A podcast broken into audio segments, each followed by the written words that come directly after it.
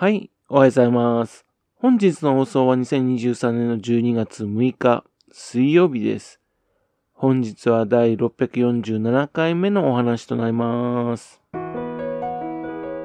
のチャンネルは福島県郡山市在住の特撮アニメ漫画大好き親父のぴょん吉が響きになったことをだだと話をしていくという番組です。そんな親父の独り言を気になりまして、もしもあなたの心に何かが残ってしまったら、ごめんなさい。悪気はなかったんです。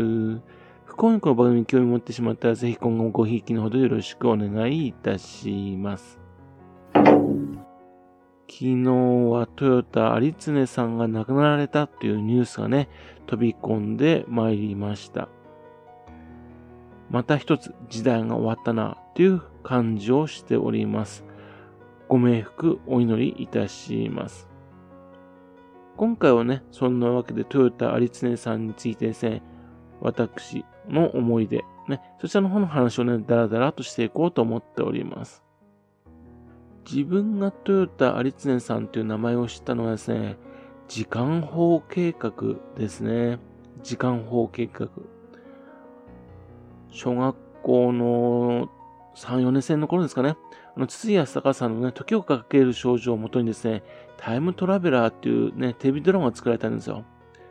それがすごくヒットしてたんですね。それで、その原作のね、時をかける少女、それをね、読みましてね。で、その読んだ隣にですね、並んでいたのがね、時間法計画だったんですね。で、読んでみましてね。作用反作用の法則っていうのがね、まあ、その時間にも当てはまるとしたら、時間も平均になるのではっていうね、発想が面白かったんですよ。そしてですね、この、四不像、4つの動物、ね、四不像っていうね、奇妙な生物をしたもね、この小説だった記憶があります。科学的に基づいた SF 的発想がですね、小説の元になってましてね。そして、これ知ってる？これ知ってるっていうですね、それまで知らなかったようですね、科学的知識、それを挟み込むのはね、とってもワクワクさせられたんですね。この小説面白いと思いましてね。で、大麻戦記、モンゴルの残光などをね、読みましてね。ちょっと難しかったんですよね。読みまして、わあ、結構面白い小説書く人だなと思ったんですね。そして、時間をテーマにした小説を書く人が多いんだなと思ったんですよ。そして、天かける十字軍だとね、魔界の紋章などね、そういった翻訳作品も出してるというので、ね、びっくりしましたね。そしてですね、そういう小説家としての活動の一方ですね、星新一さんと一緒にですね、SF 作家たちがね、集まってですね、バカ話をする場所。っていうかですね、よく麻雀をする場所ですね。トヨタさんの家が使われていることが多いと知りましてね、羨ましいなと思ったんですね。星新一さんとかね、小松崎京さんのね、バカ話。それをその場ですぐさま聞けるわけですからね。そして、豊田敦音さんはね、実はアニメの方で活躍もしていて、鉄腕アトム、エイトマン、スーパージェッターのですね、アニメの黎明期、そちらの方でね、非常に活躍していた方としてね、びっくりしたんですね。当時はですね、再放送がなかったんで、実際ミッキーさんのね、大学生以降でしたよね。で、久々にですね、トヨタさんがね、アニメに関係するらしいというニュースが入ってきたんですよ。それは宇宙戦艦ヤマトなんですね。で、放送じゃ悩みました。だって、日本沈没のね、小松左京さんの関係する猿の軍団と同じ時間、裏番組なんですもん。今みたいにですね、裏番組を録画できる機会があるってわけじゃないですよ。放送されたものね、ビデオとしてね、見ることができるっていう時代が来るとは思ってない時代です。本放送見逃すとね、もう二度と見られないかもしれないんですよ。というわけでね、チャンネルをね、ガチャガチャガチャガチャ回しながらね、両方追いかけてみたんですね。で、ね、数回見たとですね、どうも3の軍団はですね、3の惑星とあんまり変わらないなと思ってね、で、ヤマトの方に熱中してみたんですね。そして、うわぁ、こんなすごい話あるんだと思って見てたんですね。とこが途中でね、なんか終わっちゃったって感じだったんですね。で、結局ですね、あの、アルプスの少女ハイジに両方ともね、東京の方でね、視聴率で負けたっていう話だったんですね。後になってですね、宇宙戦艦ヤマトがね、ブームになったですね、ほら、自分の選んだ通りでしょって思いましたね。例えばあの、宇宙戦艦ヤマトに登場するイスカンダルっていう惑星の名前はね、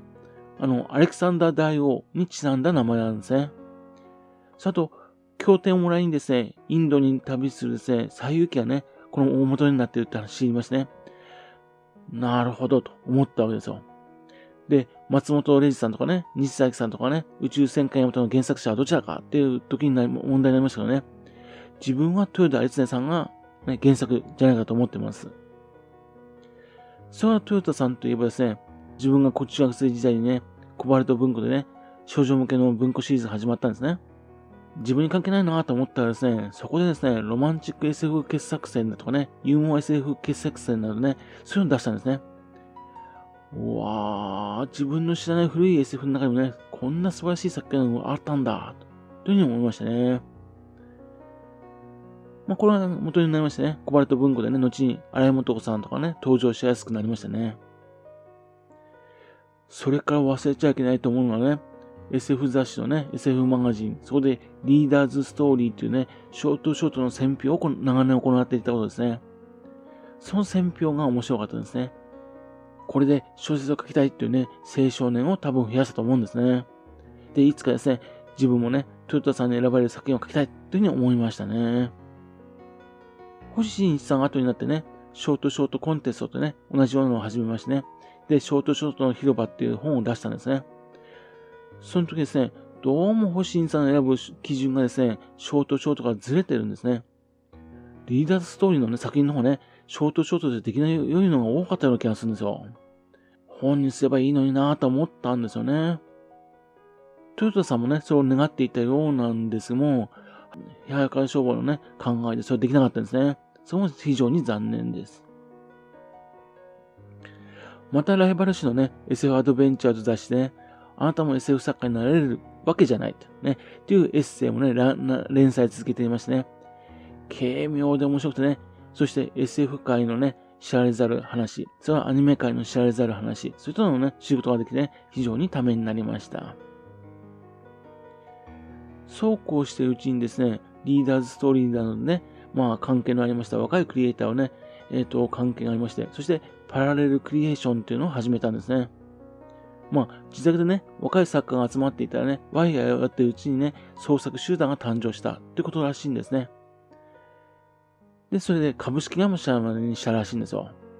で、その中でね、漫画家の結城正美さんとかね、小説家の日浦光さん、ね、鳥美樹さん、伊豆淵豊さん、米田博さんなどね、そういった方々、ね、そういう人がね、ワイヤーやってるらしいっていう聞きましてね、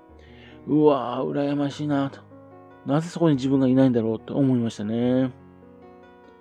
そのパラクリ、ね、パラリクリエクリエーション、そちらの中からですね、後にですね、ヘッドギアができましてね、パトレーバーができたっていう流れもありましたね。これもトヨタさんの影響の一部かと思っております。その他にもですね、トヨタさんいろんな活動されていますね。そうやっていろいろとね、世の中が楽しくなったりとかしたと思うんですね。本当に残念です。